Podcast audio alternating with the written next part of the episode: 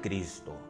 Continuaremos con la lectura del Salmo 119, los versículos del 129 al 136 en la octava Pei.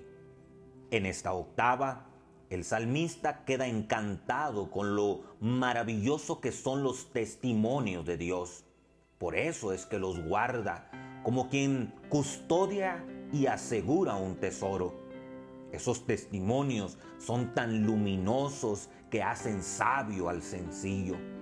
La luz divina que entra a la vida del ser humano a través de la palabra de Dios. Salmo 119, versículos del 129 al 136. Maravillosos son tus testimonios, por tanto los ha guardado mi alma. El principio de tus palabras alumbra, hace entender a los simples. Mi boca abrí y suspiré, porque deseaba tus mandamientos.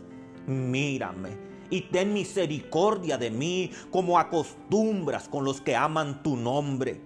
Ordena mis pasos con tu palabra, y ninguna iniquidad se enseñoree de mí Redímeme de la violencia de los hombres y guardaré tus mandamientos. Haz que tu rostro resplandezca sobre tu siervo y enséñame tus estatutos. Ríos de agua descendieron de mis ojos porque no guardaban tu ley. Salmo 119, versículos del 129 al 136, octava P. Soy el hermano Arodi Mendíbil. Que Dios te bendiga y que Dios te guarde. Amén.